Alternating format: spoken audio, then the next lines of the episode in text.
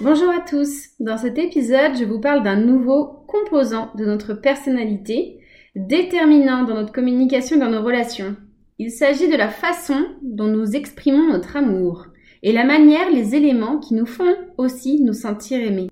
Gary Chapman, conseiller conjugal américain, a identifié au cours de ses nombreuses interventions auprès de couples en difficulté dans leur union cinq principales manières d'exprimer de l'amour, les cinq langages de l'amour. Alors, quels sont-ils?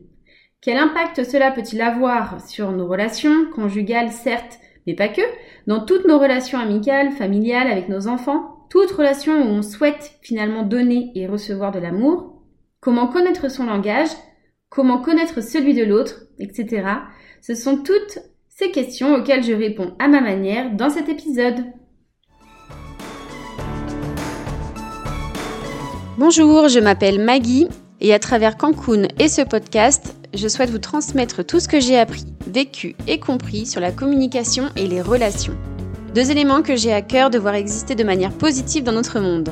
Mon activité consiste à vous informer, vous former et vous accompagner à votre épanouissement relationnel, pour des relations de qualité avec vous-même et avec les autres.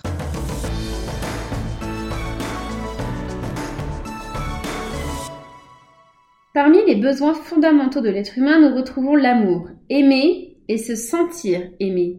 Alors oui, pour exprimer son amour, il existe une formule précise dédiée à cet objectif, le symbolique simple et efficace je t'aime. Mais pour plein de raisons, il ne suffit parfois pas. Parce que d'abord, certains ne le prononcent quasiment pas, par pudeur ou par hum, habitude. Certains en usent et abusent aussi tellement au point qu'il devient banal et perd son sens, son pouvoir. Certains l'entendent mais ne se sentent pas aimés pour autant. Et d'autres veulent tout simplement, au-delà des mots, des preuves. C'est là que Gary Chapman a creusé et identifié cinq façons que nous avons d'exprimer notre amour, par l'action, en réalisant certaines choses. Ces cinq comportements qui veulent dire je t'aime. Les voici. Il y a les paroles valorisantes, donc j'étofferai le contenu de ces cinq langages juste après. Les paroles valorisantes, donc les cadeaux, les services rendus, le contact physique et les moments de qualité. Ces cinq actes sont donc cinq façons d'exprimer de l'amour et chaque personne a sa méthode préférée, celle avec laquelle il va témoigner, prouver, exprimer son amour. Le hic vous l'avez peut-être compris, c'est que deux personnes ne parlent pas forcément le même langage. Chacun a le sien, son favori, et que la plupart du temps, lorsqu'on ne connaît pas cette différenciation entre les personnes, eh bien on va exprimer à l'autre notre amour, mais de la manière dont on se sent nous aimé. Exemple, si je me sens aimé quand on me rend des services, alors il y a de fortes chances que je rende service aussi à l'autre, parce que je l'aime, et pour, dans le but, qu'il se sente aussi aimé. Or, si en face, l'autre parle le langage des cadeaux, bah, j'ai beau lui rendre des services, des énormes services, et tous les jours, eh ben, il ne se sentira pas aimé pour autant, ce ne sera pas pour lui une preuve d'amour. C'est dans ce cas qu'il peut y avoir incompréhension, malentendu, déception, tristesse, manque et parfois rupture. Parce que d'une part, on a une personne qui fait vraiment de très gros efforts, mais pas les bons, et qui dira de l'autre qu'elle est éternellement insatisfaite, voire ingrate, et de l'autre, une personne malheureuse qui se sent délaissée, pas aimée, mais en réalité, pas aimée de la bonne manière. D'où l'importance d'identifier son langage, de bien connaître celui de l'autre et de s'adapter afin de mieux s'aimer. Voici un peu plus d'infos donc sur chaque langage. D'abord, pour commencer, les paroles valorisantes. Il s'agit des mots, des phrases destinées à valoriser, à mettre en valeur l'autre. Le complimenter, le remercier, apprécier ses qualités, tant physiques que dans son comportement. Toutes ces différentes formes de paroles valorisantes seront semblables à des dialectes en fait, des sous-langages. Exemple. Tu es très séduisant ce soir. Merci pour la vaisselle, tu es adorable. Il y a du compliment, il y a du remerciement, il y a de l'appréciation. À ce propos, donc je parlais dans un post écrit du pouvoir du jeu, l'importance de commencer ces phrases en jeu. Ici, dans l'expression d'une opinion destinée à complimenter, il est efficace d'utiliser le tu, si c'est là le langage de l'autre. Par exemple, si on dit je trouve que cette robe te va très bien, bah, finalement ça aura plus d'effet si on l'exprime ainsi. Tu es ravissante dans cette robe. Autre exemple, je te remercie pour ton aide, tu es tellement plus efficace que moi. Je t'admire pour ton intelligence, tu es brillante. Ces paroles destinées à valoriser l'autre peuvent aussi prendre la forme d'encouragement. Un encouragement, donc encourager, c'est offrir du courage. Le courage, c'est quand on a peur de quelque chose et qu'on décide de le faire. On fait preuve alors de courage. Et alors, une personne sensible aux paroles valorisantes se sentira d'autant plus aimée que quiconque, au-delà d'être encouragée, si vous lui apportez du soutien, du courage quand elle en a besoin. Par exemple, tu as les compétences, je crois en toi, tu vas y arriver, tu as tout mon soutien, je suis sûre que tu réussiras, tu peux le faire, je suis à tes côtés. Ces encouragements, c'est donc différent de compliments ou de remerciements, hein, à destination d'une personne sensible aux paroles valorisantes, seront en plus d'être reçus comme une source de motivation, de magnifiques preuves d'amour. Au-delà des paroles exprimées en direct à une personne, sachez qu'il y a aussi les compliments publics. Alors preuve d'amour plus plus plus ou la valorisation auprès de quelqu'un d'autre. Le compliment rapporté, là aussi, est également une preuve d'amour importante lorsqu'on est sensible à ce langage. Et enfin, donc une personne qui pratique ce langage sera également sensible aux écrits. Donc c'est un compliment écrit, pérenne. Ce sera apprécié et hautement qualifié de témoignage d'amour. Donc voilà pour ce premier langage, les paroles valorisantes. Peut-être que beaucoup d'entre vous qui écoutent se reconnaîtront en fait dans ce langage et penseront euh, c'est logique ou bah, tout le monde est sensible à ça en fait. Oui.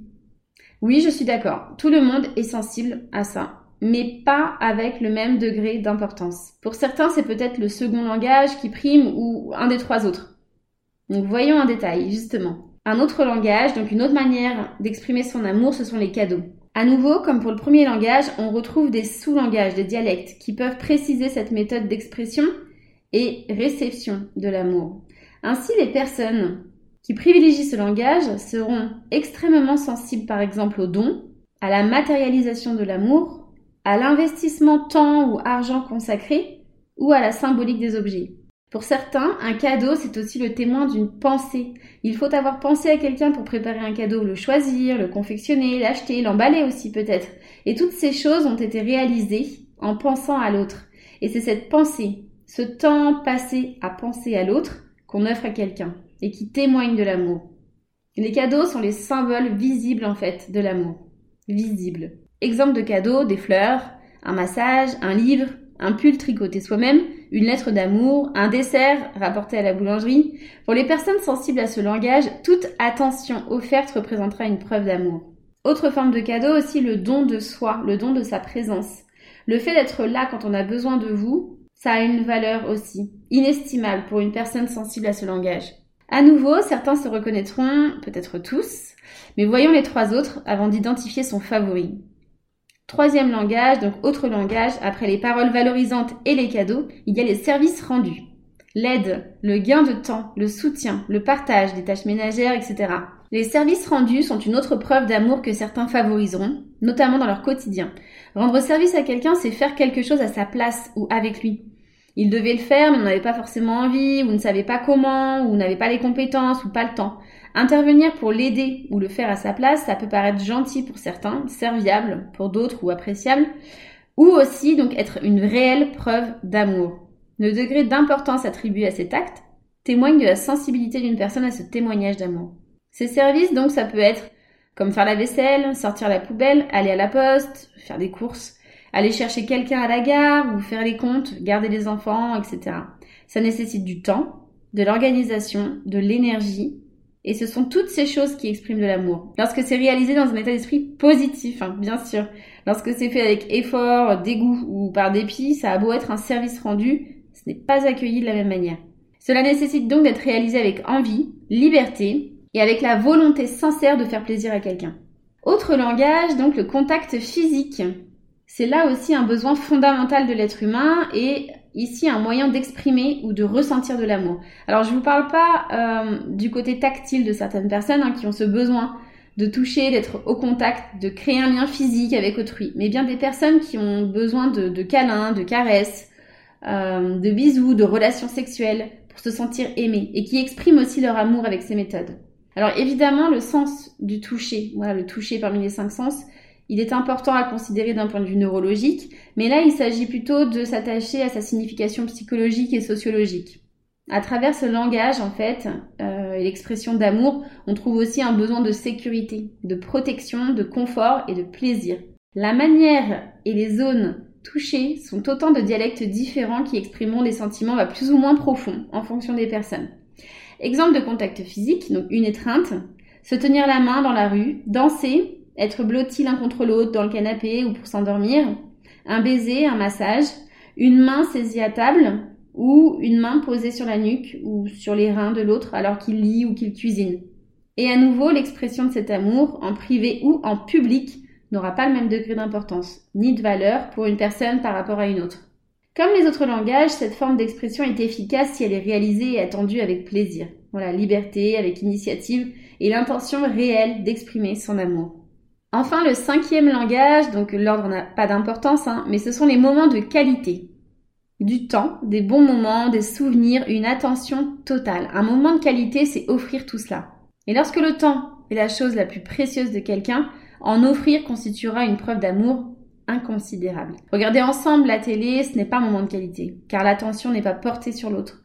Un moment de qualité, c'est par exemple se parler, jouer, faire une randonnée, cuisiner, aller au restaurant, faire du sport, en se concentrant sur l'autre. Ce temps passé l'un pour l'autre, au-delà d'être ensemble, c'est faire ensemble. Ça constitue pour beaucoup donc la preuve numéro un d'un amour sincère. L'activité en soi est secondaire. L'important c'est de créer un sentiment d'unité, de partage. Un moment de qualité, c'est également un dialogue de qualité, une écoute, un échange, une compréhension sincère et profonde de l'autre. Je reviendrai sur, euh, sur le sujet de l'écoute car il mérite à lui seul tout un podcast. Ici, au-delà de l'écoute, donc l'expression de l'amour se fait dans le dialogue. Écouter, oui, mais parler aussi. L'échange, le partage, la co-création sont indispensables aux personnes dont les moments de qualité sont leur langage prédominant. Les ingrédients essentiels pour euh, qu'une activité mérite le label de qualité sont d'après Gary Chapman. Donc un, d'abord, il faut que l'un des deux euh, désire entreprendre, entreprendre cette activité. Deux, l'autre accepte de s'y associer. Et enfin, les deux savent pourquoi ils le font, c'est-à-dire exprimer mutuellement leur amour pour l'autre. En résumé, donc les deux expriment la volonté et l'intérêt de vivre cette chose ensemble. À la clé, donc des souvenirs, des souvenirs d'amour et ce sentiment d'aimer l'autre et d'être aimé. Donc voilà pour la description de ces cinq langages, donc les cinq méthodes qui permettent d'exprimer son amour et de ressentir de l'amour. Alors une fois qu'on les connaît, comment savoir précisément lequel est notre favori? D'abord, peut-être que vous vous êtes reconnu dans les définitions que je vous ai données. Car oui, je le répète, tout le monde accueillera ses actes avec plaisir quand il est réalisé avec la volonté sincère de faire plaisir. Mais on a tous nos préférences, notre classement et donc notre priorisation de ses preuves d'amour. Pour connaître le nôtre, il faut savoir que bah, sans connaissance de ces cinq langages, de cette différenciation entre les personnes, bah, vous allez naturellement faire ce qui compte pour vous. Vous allez faire à l'autre ce que vous aimeriez qu'il vous fasse ou fasse pour vous. Aussi, pour identifier votre langage, eh ben, vous pouvez répondre à ces questions. Que faites-vous, vous, pour montrer à quelqu'un que vous l'aimez? Est-ce que vous lui dites? Vous lui faites des câlins? Vous offrez des cadeaux? Vous passez du temps avec? Ou est-ce que vous lui rendez service? Quelle est, vous, votre manière d'exprimer votre amour à quelqu'un? Ensuite, vous pouvez répondre à la question à quel moment précisément vous vous sentez aimé? Par exemple, en complétant je me sens aimé quand il ou elle fait ça ou quand il dit ça ou voilà. Autre question, que désirez-vous par-dessus tout dans une relation? C'est quoi pour vous la relation idéale? Il se passe quoi? Et au contraire aussi, à quel moment vous sentez-vous délaissé ou mal aimé? Si ce qui vous rend triste ou plutôt qui vous blesse le plus, c'est que votre conjoint ne vous aide pas dans les tâches ménagères, qu'il ne vous offre rien à votre anniversaire de, rencontre, ou ne vous accompagne jamais, par exemple, pour jardiner, ou ne vous fait aucun compliment, eh bien c'est là aussi un indice sur votre langage favori. Quel reproche faites-vous le plus à votre conjoint Ou qu'êtes-vous sans cesse en train de lui demander? Toutes ces réponses doivent vous orienter sur votre langage favori. Pour découvrir votre langage amoureux aussi, vous pouvez réaliser un test facilement trouvable sur internet, il y en a plusieurs. Je vais vous en mettre un, celui que j'ai fait. Et ce test va classer en fait les cinq langages en fonction des réponses que vous donnerez aux différentes situations. Et une fois que vous le connaissez, votre langage, bah, partagez-le. Exprimer votre langage, c'est comme bah, offrir votre mode d'emploi, le mode d'emploi de votre fonctionnement en réception d'amour et pour l'autre. Donc connaître ses besoins, ses envies, son fonctionnement, c'est bien. Et dans une relation, accepter l'autre comme étant quelqu'un de différent, avec ses propres besoins, envies et fonctionnements, c'est indispensable pour que règne l'harmonie et le respect. Aussi, lorsqu'il s'agit de prouver à quelqu'un son amour, son conjoint et aussi euh, un ami ou un parent à ses enfants, bah, vous avez deux solutions. Soit parler les cinq langages, soit identifier son favori et s'exprimer dans son langage. Pour connaître le langage de la personne à qui vous souhaitez faire plaisir, à qui vous souhaitez prouver votre amour, moi j'ai envie de vous conseiller tout simplement, bah, demandez-lui. Accord Toltec numéro 3. Ne faites pas de suppositions. Donc soit vous savez répondre aux mêmes questions que je vous ai posées précédemment en pensant à cette personne, voilà, que fait-elle de manière spontanée, avec plaisir, avec l'intention évidente de me faire plaisir Ou quel reproche ou quelle demande me fait-elle régulièrement Donc soit vous savez répondre à cela, ou soit vous lui présentez les cinq langages en lui demandant simplement Et toi? Bah, Comment tu sais que tu es aimé? À quel moment tu te sens aimé? Je vais faire une parenthèse ici sur le langage du contact physique, parce que beaucoup de personnes, et en particulier les hommes, diront, ou enfin penseront que leur langage, euh, le moyen de se sentir aimé, pour eux, c'est le, le, contact physique, et plus précisément les relations sexuelles. Mais il est tout à fait possible que ce ne soit pas le cas. Les relations sexuelles, en fait, c'est un besoin fondamental de l'être humain, notamment gouverné par nos hormones, pour répondre à un besoin de survie, de reproduction. Donc la confusion est légitime, mais il est important de distinguer ce besoin fondamental, primaire, du langage de l'amour, du moyen d'exprimer, de ressentir de l'amour. On ne parle pas de l'assouvissement d'un besoin physique, mais d'un sentiment. Donc si au premier abord une personne répond que son langage c'est le contact physique, mais qu'à la pratique régulière et intense de ce langage, elle se sente néanmoins pas forcément plus aimée, mais il est fort probable qu'il y ait eu confusion. Voilà, parenthèse. Autre sujet au début d'une relation, alors qu'on souhaite par tous les moyens plaire, séduire, être aimé, ben en fait on va réaliser les cinq, les langages de manière naturelle, mais sans se poser de questions. On teste, on fait tout. Et puis avec le temps, eh ben on va se concentrer sur nos propres besoins et réaliser ce qui nous est le plus naturel et ce qu'on attend nous. Connaître le langage de l'autre après plusieurs années, c'est peut-être donc refaire des choses qu'on faisait au début et grâce auxquelles on fut apprécié, aimé pour ça, mais qu'on ne fait plus aujourd'hui. Alors maintenant que vous connaissez cette spécificité chez l'être humain, l'existence de ces cinq langages, vous allez pouvoir, un, déjà l'exprimer aux autres, exprimer clairement vos besoins, vos envies, votre fonctionnement. 2. Identifier les preuves d'amour derrière ces actions. Oui, reconnaître l'intention, même si ce n'est pas votre langage. Si quelqu'un d'autre exprime de l'amour en faisant ces actions, c'est qu'il souhaite vous témoigner de l'amour.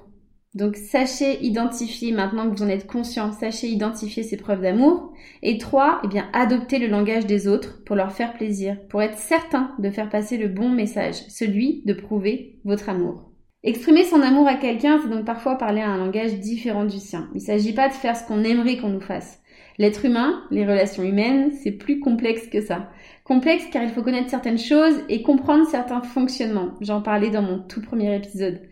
Le mode d'expression et de réception de l'amour, donc, en fait partie. Comme j'aime euh, trouver des, passerelles euh, entre les concepts, eh ben, je me suis amusée à rapprocher ces cinq langages au modèle SIC notre modèle de structure et interaction en communication. Étant entendu que l'amour est une information qu'on souhaite transmettre. Aussi, donc, dans ces cinq langages, on peut retrouver les trois canaux du schéma de réception des infos les trois modes d'expression des informations. Je vous invite, si ce n'est pas déjà fait, à écouter mon podcast sur le sujet pour mieux comprendre ce que je vais dire juste là. Donc, sur ces trois axes que sont les infos entendues, vues et ressenties sur le schéma donc euh, de la réception des informations, je peux associer les paroles valorisantes et le célèbre je t'aime au canal auditif, les cadeaux et les services rendus au canal visuel, et les moments de qualité et le contact physique au canal sensitif. Idem pour le schéma d'expression. Le style verbal, lui, sera utilisé avec les paroles valorisantes. Donc c'est la mise en mots. Le style démonstratif avec les services rendus et les cadeaux, c'est la mise en scène et le style émotionnel avec le contact physique et les moments de qualité. C'est la mise en sens. Lorsque j'ai réalisé moi-même le test afin de découvrir mon langage amoureux, ça fait cela à peu près deux ans, j'ai eu ce résultat. Donc un, j'ai eu les moments de qualité. Puis ex aequo 2 et 3, donc le contact physique et les paroles valorisantes. Dans mon modèle SIC, mon canal de réception favori et mon style d'expression dominant sont effectivement donc le canal sensitif et le style émotionnel, c'est-à-dire ce qui se rapporte au moment de qualité et au contact physique. Je valide donc l'expérience. Autre exemple, le langage amoureux de mon conjoint, lui, ce sont euh, ex donc les cadeaux et les paroles valorisantes, puis les moments de qualité. Et son modèle SIC fait apparaître un canal de réception favori, le visuel, et son style d'expression dominant, le démonstratif, donc dans lequel on retrouve les cadeaux Quand je vous disais juste avant qu'il était important, donc utile même, de connaître le langage de l'autre, c'est aussi pour éviter parfois de faire souffrir euh, l'autre en négligeant ses preuves d'amour.